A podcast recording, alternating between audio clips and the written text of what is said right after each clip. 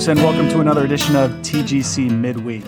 This week on the podcast, Michael and I are continuing our series, finishing up our series on the five points of Calvinism, looking at perseverance of the of the saints. Um, but before we do that, Michael, I got to ask, how was the retreat, man? We were off last week. You were out of town. What'd you do? Yep. Well, uh, once a year, I get together with eight other pastors from across the country and one from Canada. And uh, we meet for a week in order to kind of decompress, uh, to share about life and ministry with one another, and to pray for one another.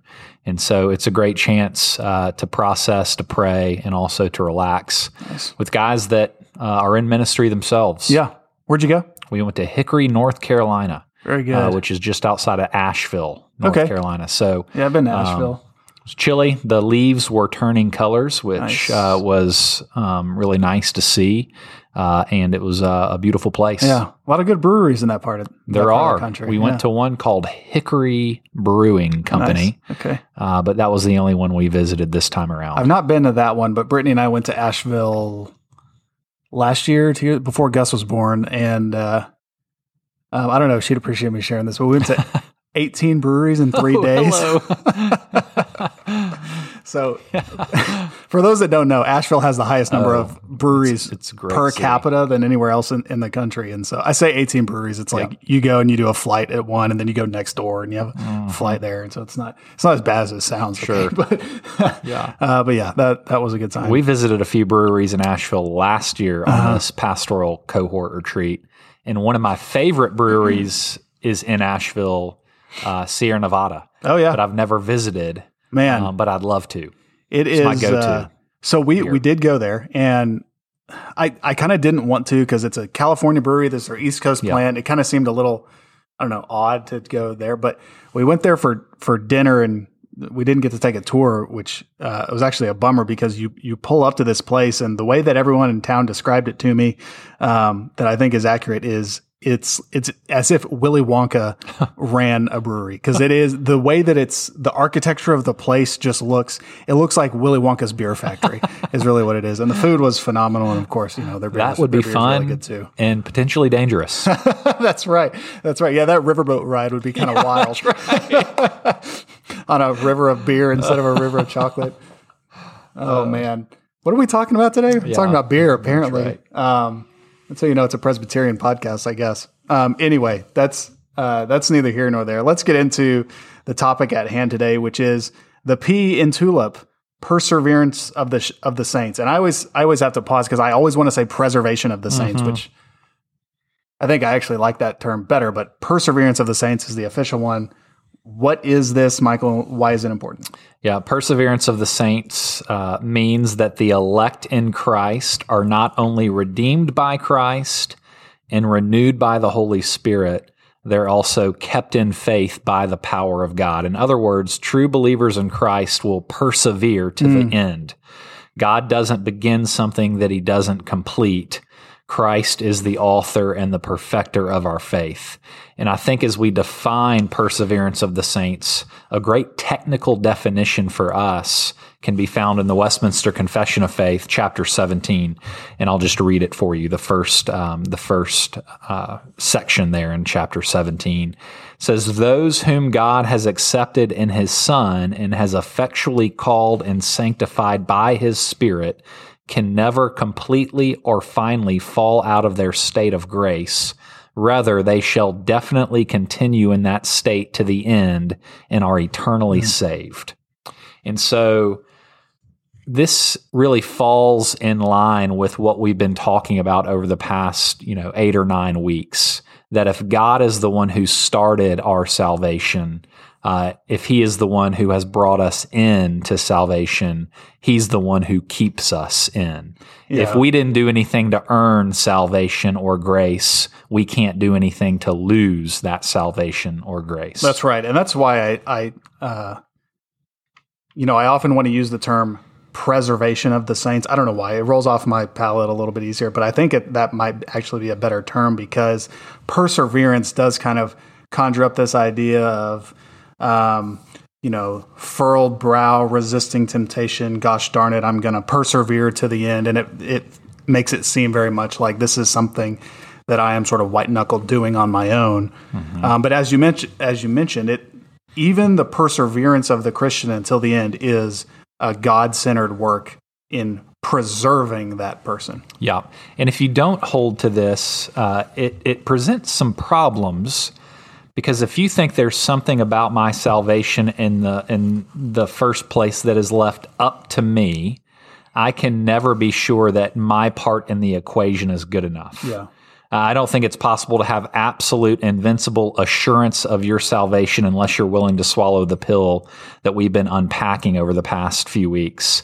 That I could do nothing, God did everything.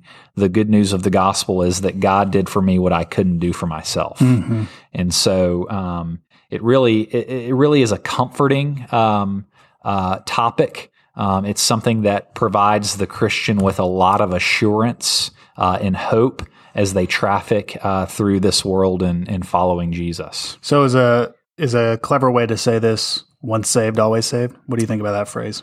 Yeah, I think that um, that is uh, a phrase that, um, as worded, uh, makes sense. Yeah.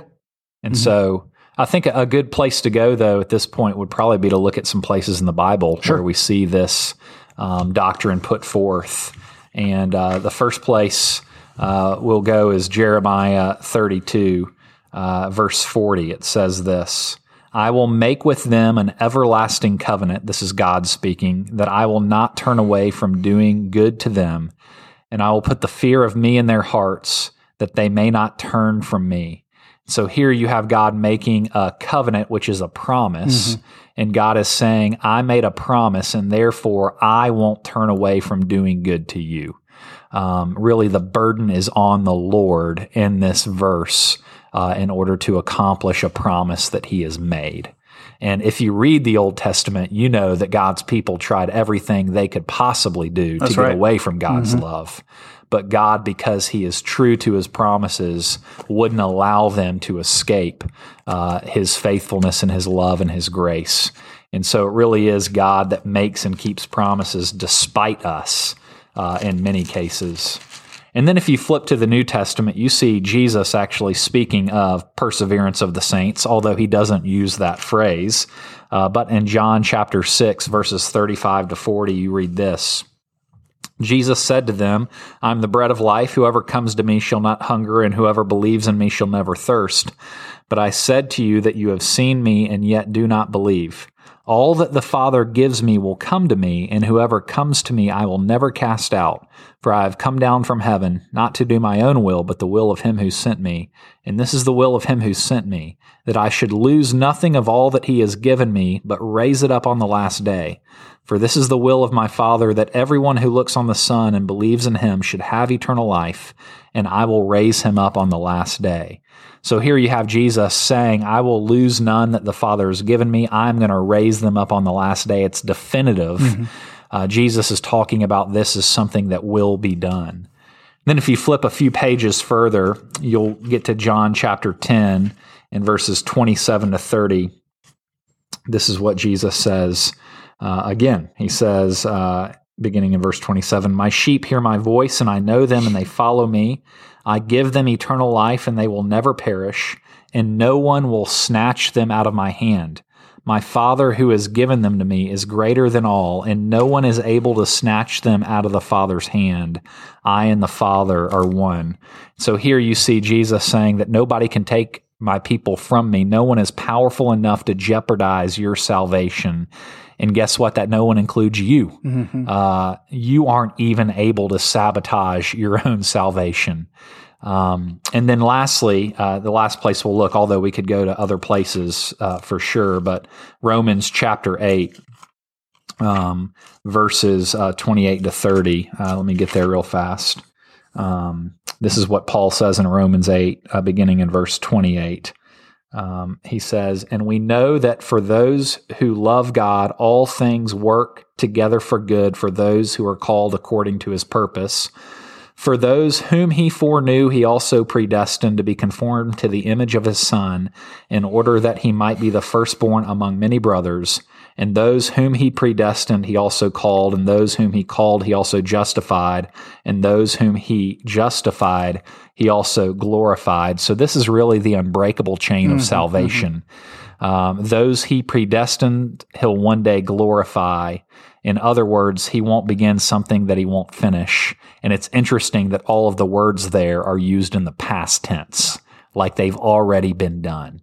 Uh, you can take it to the bank. If God has justified you, he is going to glorify you.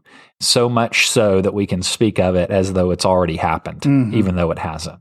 I'll just add one more to the list. This is the one that always comes to mind uh, for me on this topic. It's Philippians 1 6 says, And I am sure of this, that he who began a good work in you will bring it to completion at the day of Jesus Christ. But as we're thinking about this, this doesn't say that, this doesn't imply that Christians are um, perfected in a in an earthly sense or that Christians will never experience some falling away of grace, does it? That's right. We still battle against sin, uh, even though we've been um, given the Spirit, even though we are living a new life. Uh, there's still aspects of the flesh uh, that are warring against the Spirit in our hearts and souls. And so we will one day be without sin, Right. but that is not today. And so as we follow Jesus in this fallen world, still battling sin in our hearts and souls, we will have doubts. Uh, we will have backslidings uh, as we follow him. Um, there will be uh, times when we fall into grievous sin um, that uh, have consequences uh, for us. Um, but we will never lose our salvation if we're in Christ. God doesn't grant salvation by grace, but then all of a sudden take it back on the basis of demerit. Yeah, and I'll just add uh, this part from from the confession, the same chapter that you referenced earlier. Uh, this is the third section. It says, "Nevertheless, the temptations of Satan, the world, and their old carnal nature, along with neglect of the means of their preservation, may lead believers to commit serious sins and to continue in them for a time. They consequently displease God and grieve His Holy Spirit." have some of the fruits of God's grace and his comforts taken away from them, and their hearts hardened, and their consciences wounded, hurt and offend others, and bring temporal, temporal judgments on themselves. So I think from this, we would say that um, a completely regenerate uh, Christian in a true state of saving faith uh, can commit and fall into states of radical and serious sin, but not so that they are. Uh, finally or exclusively uh, taken out of, of of God's people. That's right. I, I mean, you you don't get much more devotional in some ways this, than the Westminster Confession of Faith. That's right.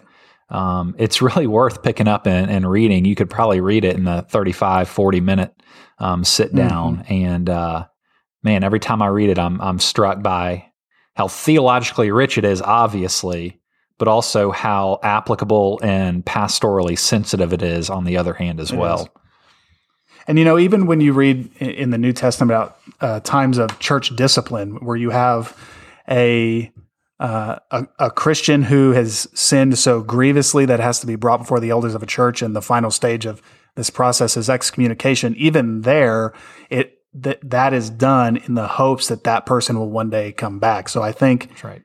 sort of the uh, axiomatic expression for this we might say is um, if you have it you'll never lose it if you lost if you lost it you never had it Yeah. maybe that's a reductionist way of looking at it but It might be a simplistic way Mm-hmm. of looking at it, but I think that, that that statement you could probably defend. sure um, but this probably brings up some some question not objections you know per se but some some questions like uh, can a person have a false assurance i think certainly there's um, false professions of faith but can that be so serious as to lead to false assurance Yeah, I mean, I think that folks can definitely have false assurance. People can think that they're Christians and not be Christians. Um, that's what Jesus talks about when he calls people hypocrites. Um, you hear Jesus uh, saying at the end of time, people will come to me and say, Did we not cast out demons in your name? Did we not do mighty works in your name? And Jesus is going to look at these people and say, Away from me, I never knew you. And so obviously, these are folks that thought they were uh, Christ followers, um, but they really weren't. Um, just because there's an outward expression doesn't mean there's an inward work of the Spirit. Um, so, what do you do when you feel insecure spiritually? Um, when you wonder, you know, I'm messed up so bad, I feel so disconnected from God, I'm so spiritually bored and apathetic right now. Am I a Christian? Mm-hmm. Because I think that we all experience seasons in life uh, where we ask questions like that. And if the place you start and try and answer that question is to look to yourself, to turn inward and look for whether or not you've jumped through enough hoops, that's the worst thing you can possibly do Yeah. in those seasons because you'll always find problems and struggles that you're experiencing. If you're looking at how you're feeling or how you're doing or what you've done to try and answer the Am I a Christian question, you'll always find problems. So don't begin trying to answer that question by looking at what you've done, but by looking at what God's done. Um, I've heard of people that were encouraged to write down the date when they became a Christian on a piece of paper so that the next time they doubt their salvation, they can go back and look at that. And I think that's even kind of a form of false assurance in some ways, because in that moment, you're not believing in Jesus, but believing in your believing. Ah, yeah. Um, you made the right choice, man. You did it all. I mean, and I, I, you know, even bringing that up, I, I have in my first Bible the date that I was converted, um, and so it's uh, a sweet reminder um, and something that I, I cherish, um, but but not something I can look to right. um, in order to give me much assurance. Um, it can assure me some, um, but the better thing would be to go back to the cross. Uh, to start there, to say, despite my sin, despite my doubt, my struggles, He's my Savior. Jesus paid it all. You're not saved based on the quality of your faith, but rather the object of your faith. And so, weak faith and a strong Savior saves. Um, and it's really dangerous too, because I mean, we just, when we feel different depending on the day and the weather and our mood and what's been done to us, uh, and uh, assurance has to has to come from looking at Christ, um, not on our um, experience. That's right. I think when people talk about assurance, we often talk about it uh, on two different planes. There's um, there is an objective assurance that we absolutely can have. You don't look to yourself, to your good deeds, or to your right choices. You look to the cross. If you ever doubt that you are that you are um, that you are made right in God's sight, you look to the cross. Don't look at, at the mirror. But there is a psychological component to this as well. Like you mentioned, some days are better than others, and some days you feel um, uh, it's frankly just some days you feel saved and some days you don't. So can can the Christian ever have uh, a strong sense of assurance in that way, knowing that the objective assurance is what really matters? So the objective basis for our salvation really is Jesus and what he's done for us. But there are ways where we can feel that salvation and be assured subjectively. Um, just off the top of my head, I think that the people that ask that question are in a good spot. Yeah, yeah. Uh, because if you're even wondering, am I a Christian? Um, that is a, a work of the Spirit in your heart. You're you're at least on a good trajectory um, if you're even considering that question. Other ways that we can kind of fuel the fire of assurance is the means of grace. Uh, which are what God's appointed uh, to grow us and to give us assurance in our lives. Things like scripture reading Mhm. and prayer and being in community with one another and Sunday morning worship. Um, these are ordinary means that God has provided for us where we can actually feel His love tangibly, where we can see His love um, displayed in the sacraments physically, um, where we can uh, hear words of encouragement from His body, uh, fellow members, brothers and sisters in Christ. And so um, I think that there are ways where we can um, subjectively uh, feel uh, assurance of salvation if we put ourselves in the right spots. But always important to remember too is um, something can be true whether or not I feel it or not. This this idea of subjective assurance which I think every Christian struggles with uh, to some degree. Um, I'll just read again from the Westminster Confession. This is chapter 18, section 3. The, the infallible, this infallible assurance is not so essential to faith that a true believer may not have doubts and conflicts about it, possibly wait some time for it and grow into it. So this is not something that from the time you're converted forever, you will have this deep and abiding sense of, of resting in Christ. Um, it's something that could can, that can come and go, but always remembering that what matters is uh, looking outside of yourself into the cross because that's really where our assurance is. That's right. And it, this conversation right now reminds me of Psalm 73, where you've got uh, it's a psalm of Asaph. And he's looking around uh, at all the unbelievers in his life, and he's discouraged because they seem to be prospering, and he is not. Uh, and he's wondering, is all of this for naught? And uh, and what he does in the midst of that is uh, in verse 16, he picks up and says, When I thought of how to understand this, it seemed to me a wearisome task until I went into the sanctuary of God. And so you see that with his doubt, he went to worship. And when he walks into the sanctuary of God, that's when the psalm turns. Mm-hmm. And all of a sudden it ends with some of the most beautiful words in the, in the Psalter, uh, where he says, Whom have I in heaven but you, and there is nothing on earth I desire besides you. My flesh and my heart may fail, but God is the strength of my heart and my portion forever. And so, in the midst of his doubt, he's doing what we were just talking about entering the sanctuary of God, engaging the mm-hmm. ordinary means of grace. And, uh, and through those ordinary means, God really turns his heart back towards some sense of assurance.